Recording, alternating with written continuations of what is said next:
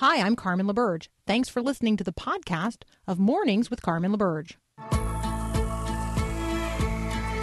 Your daily encouragement that God has the world in the hollow of his hand.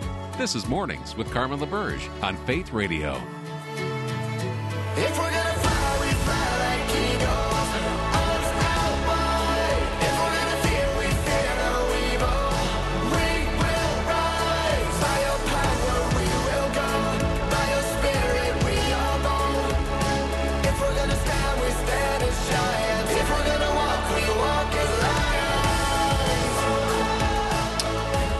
Good morning.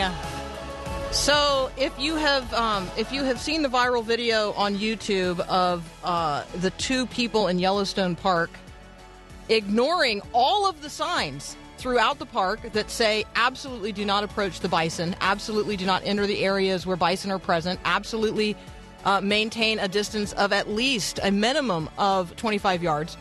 Um, so you know, let's let's be grateful that the bison, following its own instincts, uh, when the woman who tripped and fell in her attempt to run away from the bison, and by the way, the man running away from the bison did get away.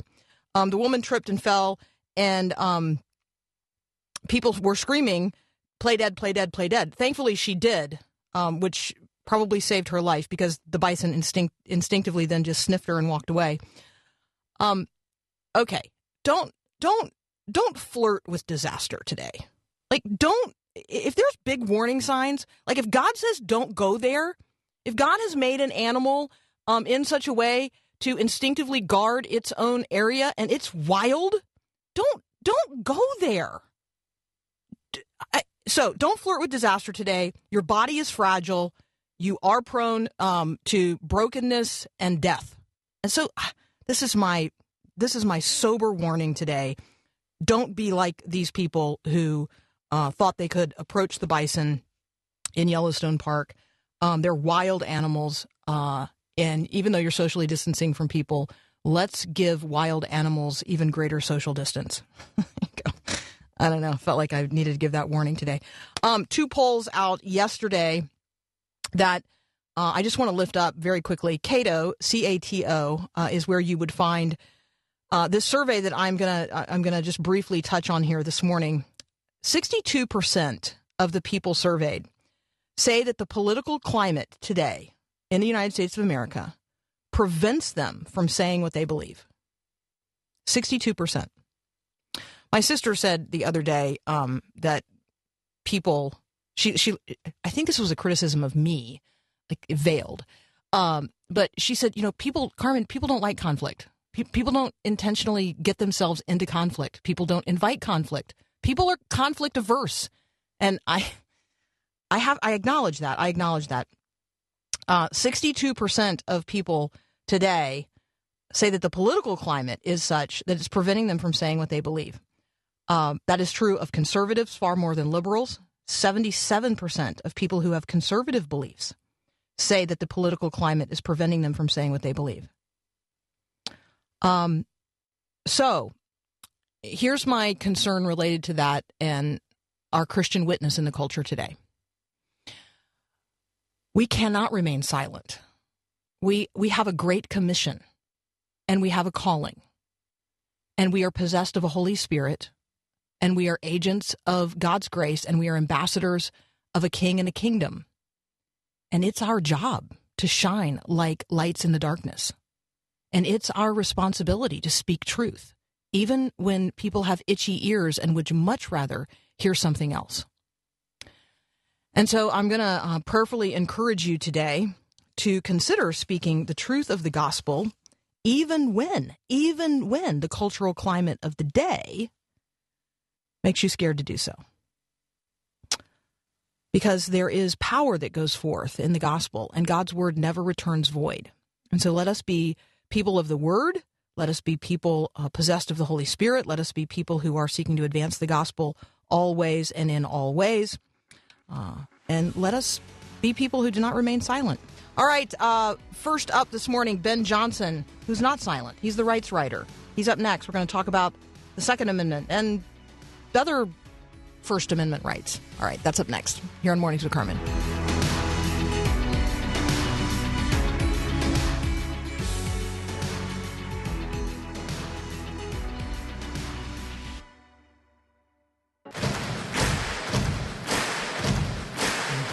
Is my right, a right given by God to live a free life, to live in freedom. Here to talk with us about those rights given to us by God is Ben Johnson. He is the rights writer. You can also find him at the Acton Institute. Ben, welcome back. Good to be with you again, Carmen. Hey, let's talk about, uh, let's start with the Second Amendment. There's a Second Amendment case in St. Louis for people who, uh, let's just say people who haven't been paying attention to the news. Tell us what's going on in St. Louis. Well, I think everyone probably saw the photo of uh, the McCloskeys, Mark and Patricia McCloskey, uh, because it was taken, uh, it was so widely broadcast and taken so radically out of context. Uh, in this case, Mark and Patricia McCloskey, Mark is a lawyer in St. Louis, lives in a gated community on a private street, and during the height of the Black Lives Matter protests, when violence and arson was at its height, hundreds of protesters broke through the gate uh, into their property and strolled up onto uh, onto the very property at the edge of the property that they stat they uh, they own a 1.2 million dollar mansion that they own in the middle of, uh, of St. Louis. They say they were on their way to the mayor's office. The McCloskeys say that the crowd threatened to kill their dog, to kill them, and to burn their house to the ground. So the photos showed them come out with, uh, with uh, uh, in his case, an AR-15. She had a semi-automatic weapon, and they told the people to leave. And the protesters video uh, videoed them, show, uploaded that to YouTube, took photos, and now the local attorney is is accusing them of committing a felony, uh, the unlawful use of a weapon, uh, known as exhibiting, which says that uh, you can be charged with a felony if you uh, display a weapon in an angry or threatening manner. Now, that's typically the case. However, it is usually the case that uh, this is uh, this is something that's uh, levied against someone only if they are the instigator in in in this, uh, not if they have a reason to be angry, like if 300 uninvited guests show up on their lawn threatening to kill themselves and their pets.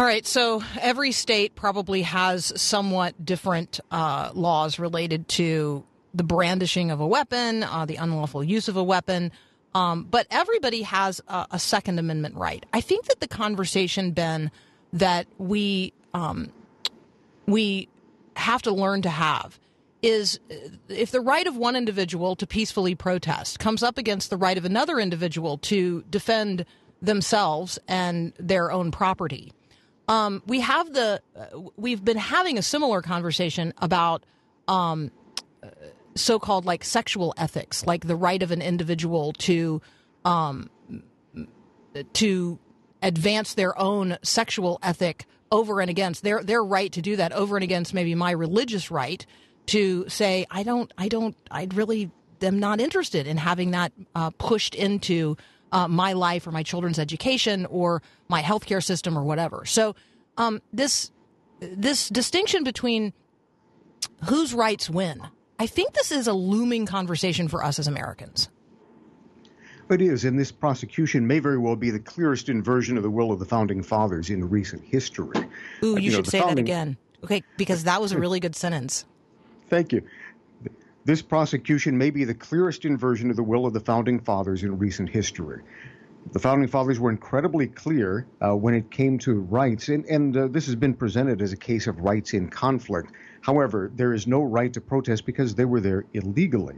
Uh, in order to protest, you have to have legal authorization for uh, for the protest that you are enduring, or like uh, those who, in- the case of civil rights protesters in the South, you are willingly going to bear the legal consequences of gathering illegally, uh, in in which case your your persecution will be an even greater uh, sense of martyrdom and a, a greater example of your dedication to your cause. But Mark and Patricia uh, McCloskey had every reasonable expectation that they could face mass violence in a very short period of time. Uh, the McCloskeys claimed that they called the police and the police did not come, which uh, may or may not be the case. We don't know. What we know for a fact is that uh, the police have been given stand down orders many times, and that people, such as the leadership of St. Louis, said that uh, they are not going to defend property. They are only going to defend people when uh, actual lives are already threatened. Now, the average response time of a police officer is about 20 minutes. Uh, an, an, unarmed person could suffer a lot at the hands of 300, um, a mob of 300 people in 20 minutes. So uh, there's no question they had a reasonable expectation they could face violence in a very short period of time. Uh, also, this is uh, the same the same situation. Just a, a, few days earlier, there'd been an arson of a 7-Eleven, and of course, the murder of the 77-year-old retired police chief David Dorn, all in the same city, all by protesters uh, who were acting under the cover of a Black Lives Matter protest to to cloak their own uh, designs of illegality. So, uh, all of this is taking place. Ultimately, what this is about is people covering up for people who are uh, sharing their own political point of view. Black Lives Matter is an incredibly left wing organization. There's no question that the McCloskeys, who I, I don't believe are conservatives, they're trial lawyers, uh, which tends to be a fairly left wing organ- uh, group of, uh, of people, nonetheless uh, are, are, simply defending themselves, but they are uh, in front of a $1 million mansion. They're obviously defending, they become poster children for the Second Amendment and uh, this is not going to be allowed to stand. So you have this double standard, just like when uh, Planned Parenthood is not uh, being pers- prosecuted for trying to sell the organs of aborted children, but those who videotape them are prosecuted for years on end. People are tired of this double standard of justice, whether it's the McCloskeys or Planned Parenthood or the never ending series of, uh, of second chances that seem to be given to Hillary Clinton and those who were well connected politically. This is an invest. This is absolutely a, a, a, an invasion of uh, their right to privacy, an invasion of their home, their right to property, and their Second Amendment rights. And by the way, since this is a felony, if they're convicted, they could lose both his law license and their ability to keep and bear arms. All right, there's a lot at stake here. Um, I don't want to have, I mean, thank you, Ben, for helping us have the conversation um, in measured tones. I have heard this conversation um, had in other environments in, in, uh, in turns of phrase and uh, hyperbole that's not helpful. I do think that we need to be able to think through these issues and concerns. We need to be able to articulate uh, our understanding of things. We also need to recognize people are really afraid people are really afraid and fear is real. And so, um, if you are afraid today, um, let me just encourage you to first recognize that uh, we find ourselves in the shelter of a holy God, um, and and let's let's start there. Uh, I recognize that there are many things going on in our individual lives uh, and in our culture that are fear producing, but let us be a people who, of faith, even in the midst of times that are very, very challenging. Ben Johnson and I are going to be right back, and we are going to talk about uh, the right to protest and the limits on it. We'll be right back.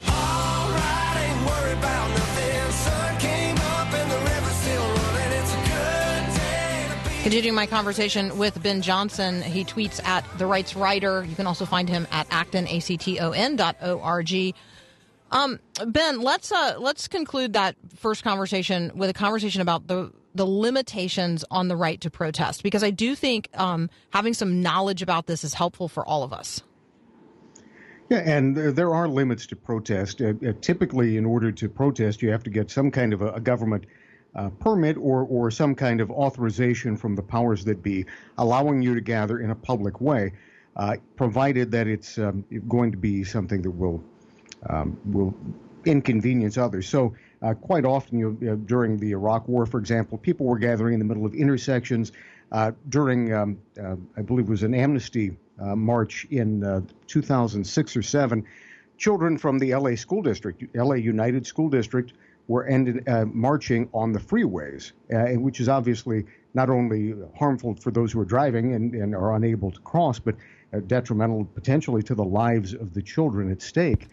Uh, so when it comes to that, obviously you need a permit so that no one is harmed. And if you don't have a permit, uh, in, in, in the old days of the civil rights, um, Jim Crow and Bull Connor, people could not get permits in order to uh, march for things that were truly important. You saw Martin Luther King Jr. and others were willing to bear the cost of breaking the law because the point that they were making was so important. They wanted to show they were willing to put their lives on the line.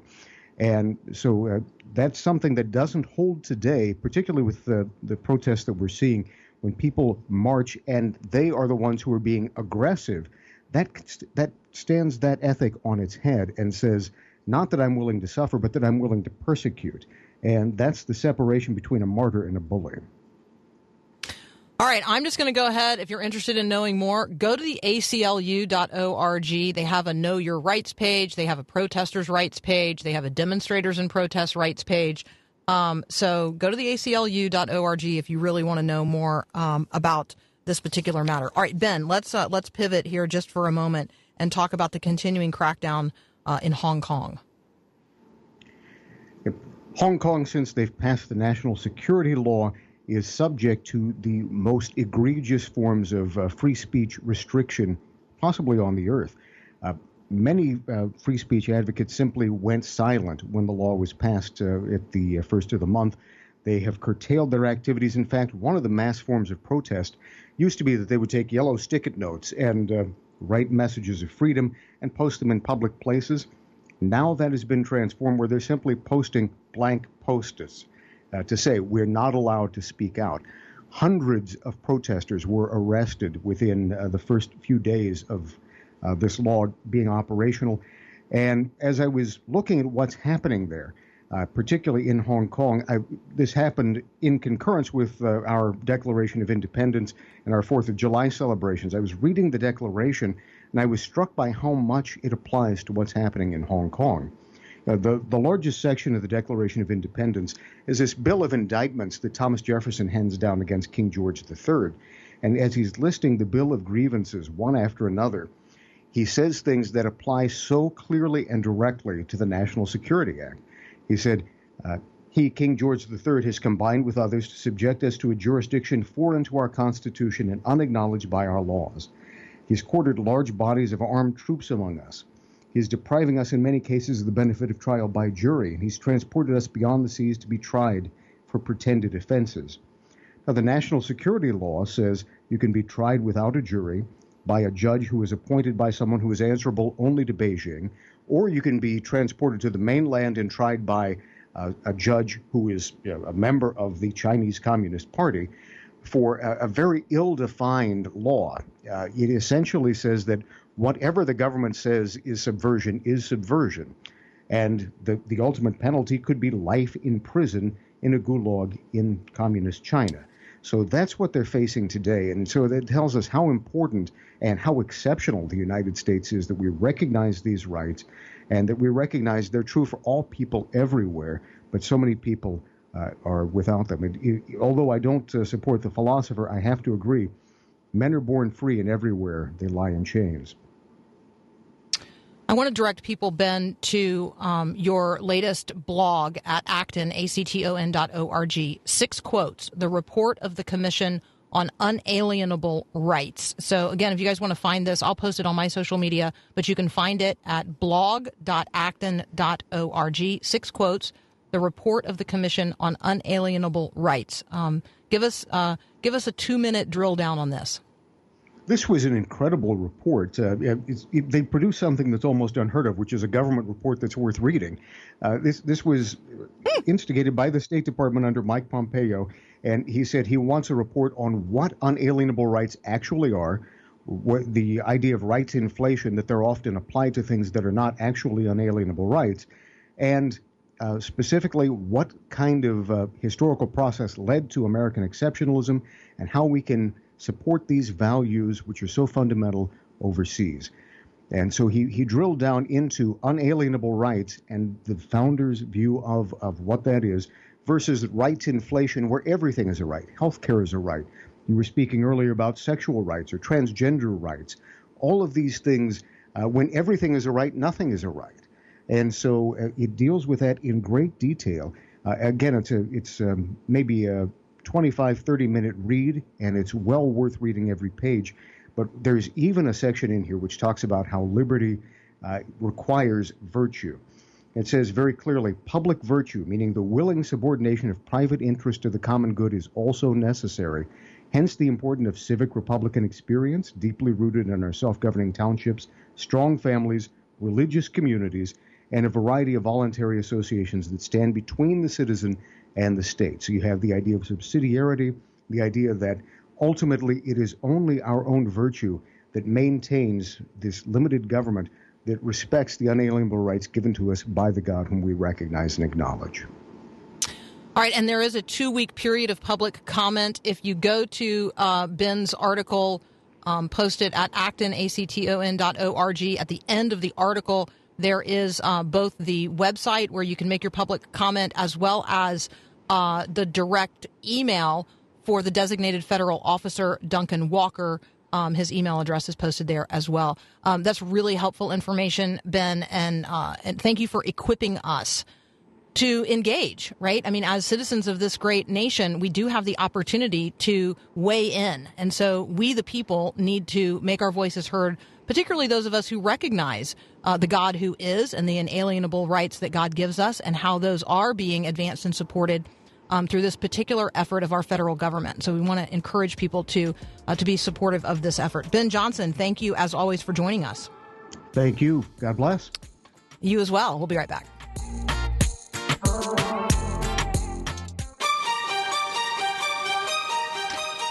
Do you believe in miracles? Do you believe in the miracles that are attested to in the scriptures of the Old and New Testament? Do you say you believe in God, but you really function as an atheist, where you really, you know, you uh, you sort of poo-poo um, or outright deny events recorded in the Bible that are hard to believe because, frankly, they are miraculous? Well, Tim Mahoney went looking for patterns of evidence of the miracles of the Bible. And he is joining us again today in the Patterns of Evidence film series to talk with us about why we need to go and look, what he found when he went looking, and believe it or not, there's some stuff under the Red Sea that's uh, worth uh, knowing about in terms of the story of the Exodus. All of that up next here on Mornings with Carmen.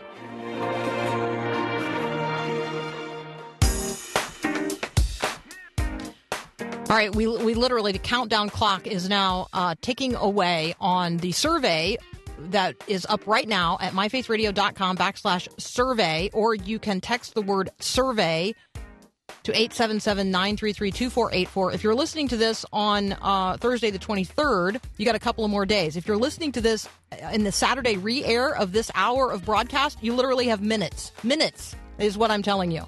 So why would you wait any longer? Like this is one of those things you you just really as a listener to the morning show, you can't put off any longer. Today's the day. Do it now. Text the word survey to 877-933-2484 or go online to myfaithradio.com backslash survey. Let us know what you think about what we're doing and how you think we could do it better. We'll be right back. In your home and mine, respect is a key issue. Hi, I'm Mark Gregston with Parenting Today's Teens. If disrespectful comments are the norm in your household, something's got to be done. Because relationships won't be healthy unless there's mutual respect. So here's what I challenge parents to do. First, admit that you may be contributing to the disrespect in your home. If that's the case, admit it and apologize for any belittling or bitterness you've added to the equation. Then call for a family dinner and announce that you're making some changes. You'll make an effort to be different and you expect the same from your team. You might be surprised at the outcome when you have the courage to take this first step. Mark Gregston is hosting a virtual Families in Crisis retreat on Zoom the weekend beginning Thursday night, July 30th. To register, go to FamilyCrisisRetreat.com.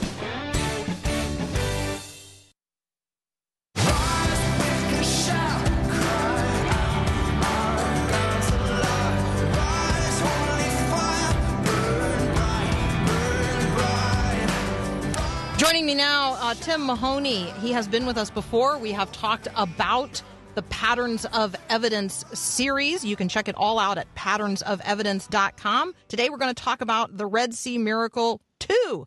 Tim, welcome back. Well, thanks for having me on, Carmen. Absolutely. Okay, so this is the adventure of a lifetime.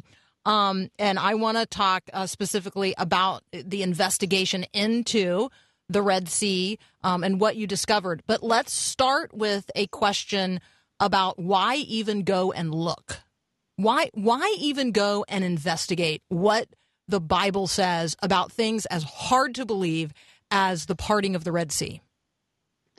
Well, one of the reasons is that uh, there are a number of people that, that are claiming that none of this is true. And that's what happened when uh, I went to investigate it, and that caused me to have a crisis of faith, which launched me on this literally 20 year investigation. And uh, what we ended up finding was that there was a pattern of evidence that supported the biblical account. And what I've been doing is just pursuing that pattern, and uh, it's really changing lives. So if I were to ask someone what what would an investigation have to find? What would have to be uh, dug up or revealed, uh, you know, at the bottom of the ocean? What would you have to see in order to believe the account of uh, of the parting of the Red Sea? Um, might one answer to the question be, hmm, evidence of some uh, chariot wheels? Exactly. Yes, and that's what intrigued me. In fact, in the very beginning, that's what I went to search for. I had heard that there were divers that were diving for the remains of Pharaoh's army, and they were looking for coral encrusted chariot wheels. And uh, so that would be evidence. Uh, if you could find the remains of Pharaoh's army, it would be one part of the uh, of the of the biblical account that you'd be looking for. But there are other things too. People are looking for geographical uh, clues that the, the scriptures are, are telling us. Uh, you know, where they were. Were they inside Egypt? Were they outside of Egypt? Uh, were, were they in a narrow uh, were they in an entrapped area? Because the Bible says that they were they were trapped, and Pharaoh thought that they were entangled in the wilderness. So those were clues that this film investigated uh, for the different locations. People have suggested that the uh, Israelites were trapped at the sea. There's also um, what I will describe as like forensic meteorology. This this conversation about the weather could could this kind of wind event have occurred? And again, this is not about seeking to glorify uh, the weather pattern. This is uh, about recognizing that some things are possible, even if they don't happen very often. Um, miracles hold up under the scrutiny of science. Yes, there's a there's a there's a um, I wouldn't call it a technique, but there's a phenomena called wind set down. And wind set down uh, is a theory that's uh, that is being looked at uh, by the lakes, lake areas in Egypt as a way that if the wind was blowing at the right time, it could blow across the water, and it's almost like a tide. It would push the water back over you know over a period of hours, uh, to to a degree that that when the wind stopped, then um, it, the wind, the water would come rushing back. So it, what they're suggesting in wind set down theory is that the Israelites, that God sent an east wind, and that this wind blew all night and gave the Israelites enough time to walk through on dry ground. And then when the wind stopped blowing, the water came rushing back and drowned the Egyptians. All right, I'm talking with Tim Mahoney. We are talking about the latest film in the Patterns of Evidence series. It is the Red Sea Miracle 2. Um, it actually, I, I think, right? People can buy tickets. They can start watching it tomorrow night. Am I yes, making that uh, up? Yeah, no, no, you're you're good. What happened was we had a a, a private release to our thinkers. We have a, a, group of thinkers. You can sign up to become a thinker and get archaeological information every week. We we come out with it uh, on the Bible. But uh, tomorrow night is our big national release on SalemNow.com. It's a new digital platform, salemnow.com, and um, uh, that's where we're going to be releasing nationally. And they can buy tickets, bring their family over. Uh, you know uh, that the ones are safe to come over and watch it with your family. And uh, we've got actually two films: Red Sea Part One and Red Sea Part Two. It's uh, they're two two-hour feature films uh, that are going to be accessible. That's so cool. All right, so um, patternsofevidence.com is just sort of the one stop place to go and find out all the information about all of this. Right, um, Tim, right. I want to ask you this. Um, I want to just ask you a kind of a believe it or not question because I do think that there are people who are believers who imagine that if we present enough evidence, non believers will believe. And, and in some cases that's true, but in other cases, like God literally has to just touch somebody's heart. Like for some people, there's just never going to be enough evidence. Uh, yeah, I agree with that. I mean, look at the biblical accounts. Uh, the, the people who who witnessed miracles divided in different uh, different categories. Some people believed and humbled themselves to God, and other people got hardened. Pharaoh saw miraculous events in Egypt. In fact, he saw 10 of them, uh, the 10 plagues of Egypt. And even after that time, his heart was hardened against God, and he continued to refuse. You know, in the very beginning, Pharaoh asked the question, Who is this God that I should believe him? When Moses asked uh, to have the people, you know, be, be released to worship this God. So I think that this is uh, the way many people are. Uh, it's like the parable of the seed, right? Jesus says that the seed is sown, and some falls on hard ground, and some falls on good ground, and some on thorny and thorns and rocky areas. So that's something that we're seeing all the time. I love it when Jesus, uh, you know, recognizes faith in an individual that's, you know, kind of surprising. And, you know, he talks about how, you know, great faith, you know, greater faith I've never found. Um, I, I do think that there is this faith component that, to our curiosity and to our questing. And so even though you might describe it as a crisis of faith, it's still faith based. It's still a faith based quest that leads me to want to know and to want to discover and to want to dig and dive and uh, and search the world over. Tim, let's take a very brief break. When we come back, um, let me go ahead and tell you what I'm going to ask you so that you can be thinking about it. Are there still things on your bucket list that you want to go and discover and dig up and verify? So we're going to come back and we're going to talk with Tim Mahoney about what patterns of evidence he still wants to search out. We'll be right back.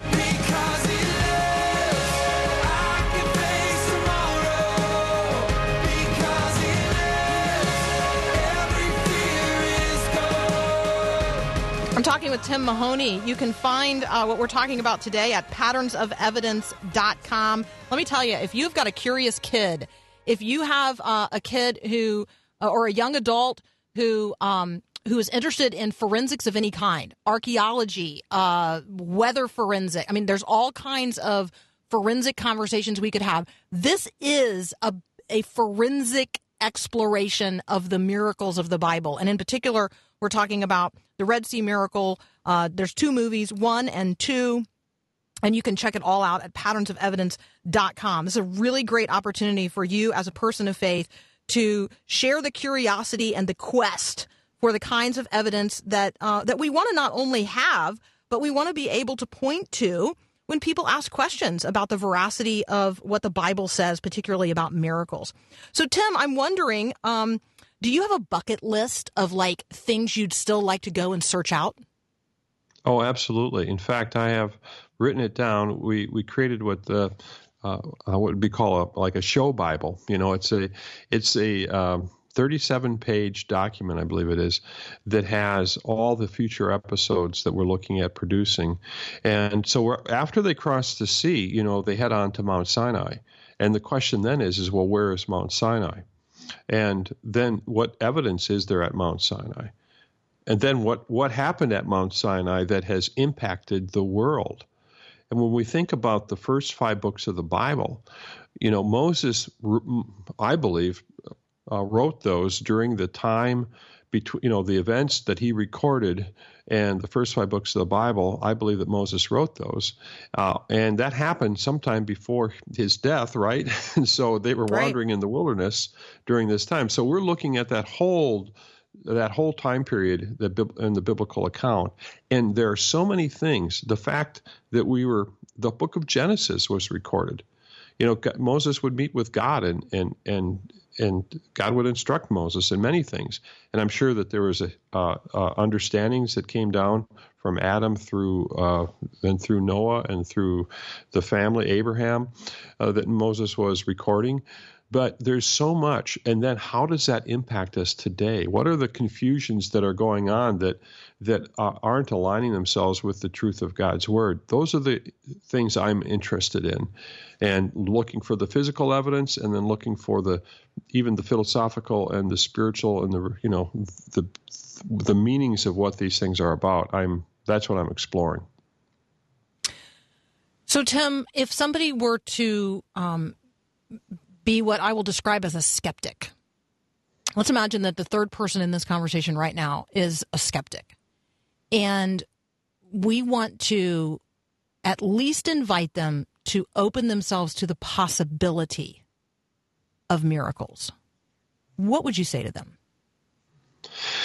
Well, I asked the question, you know, is there any, you know, scientific evidence for miracles? And this is towards the end of the film when we start looking at this and we realize that that there is. There's uh, actually documented by Dr. Craig Keener. He has a two-volume set on miracles of which he went and documented with medical, you know, support of people who have had cancer and that were completely healed. Or, uh, for example, in the in our film, we use um, a testimony by John Smith in, and he drowned Uh, the very day I was releasing my first film.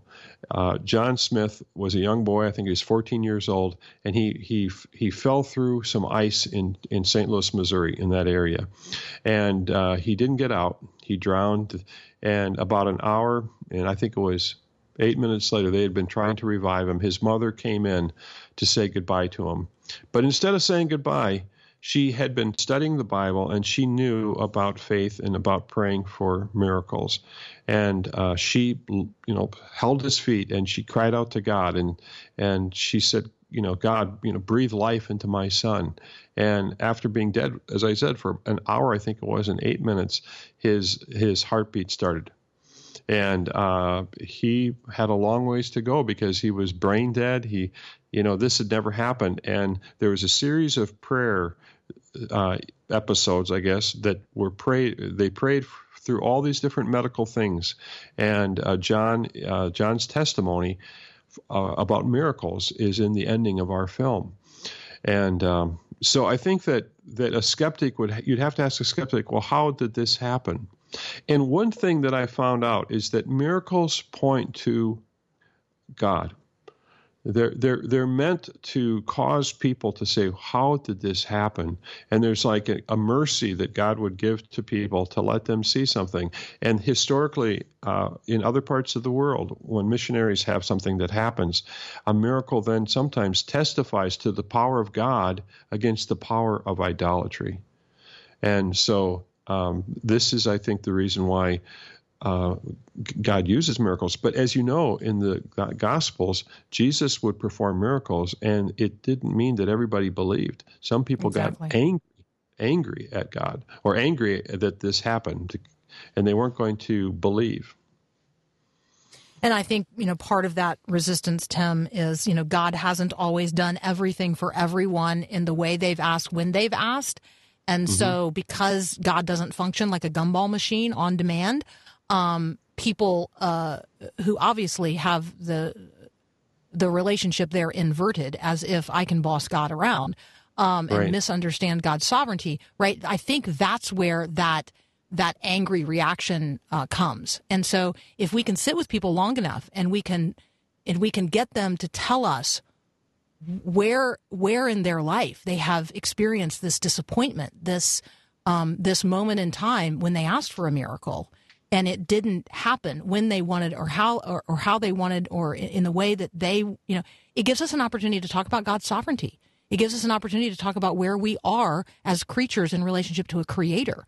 Um, and it points to uh, you know, deep down within us, there is this heartbeat of eternity. We know that God exists and God is, or we wouldn't cry out for him in moments of desperation. Why would you ever ask for a miracle if you didn't believe there was a God who could perform one? Yes. And I think what can happen now is that many of us have stopped asking because we're afraid of the answer or we just don't believe anymore.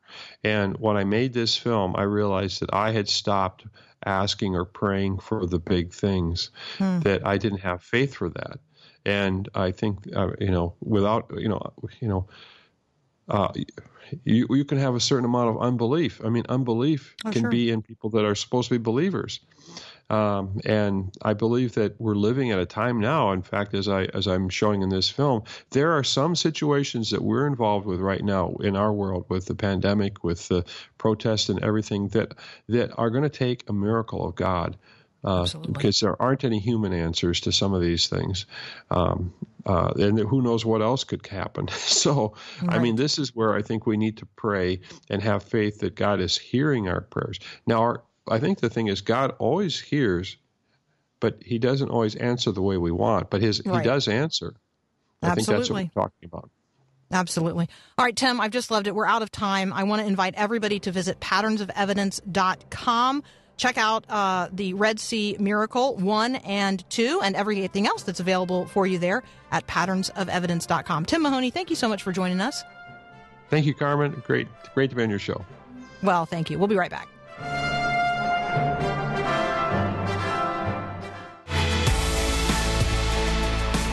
All right, if you did not hear my conversation with Glenn Berteau uh, and his testimony of miraculous healing, uh, go and find the podcast. You can find that at myfaithradio.com. Click on the podcast tab and scroll down to Mornings with Carmen. Click on that. You're looking for Glenn Berteau. Um, he died, and yet he lives. Uh, also, remind you of Steph Curry's movie. Um, it's called Breakthrough. That's actually the the cinem, cinem, you know, like you know, movie version of the story that cinematic. Thank you, Paul. Of the story uh, of John Smith that uh, that Tim Mahoney was referencing as well. So if you want uh, to reach back and get that, the movie you're looking for is Breakthrough. All right, we got another hour of Mornings with Carmen. Up next, Peter Kapsner will be here. He's one of your fan favorites. Um, if you haven't weighed in yet on our survey, please do that right now. Text the word survey to 877 933 2484. We'll be right back. Thanks for listening to this podcast of Mornings with Carmen LaBerge from Faith Radio. If you haven't, you can subscribe to automatically receive the podcast through iTunes or the Google Play Music app. That way, you never miss an episode. It's also available anytime at myfaithradio.com.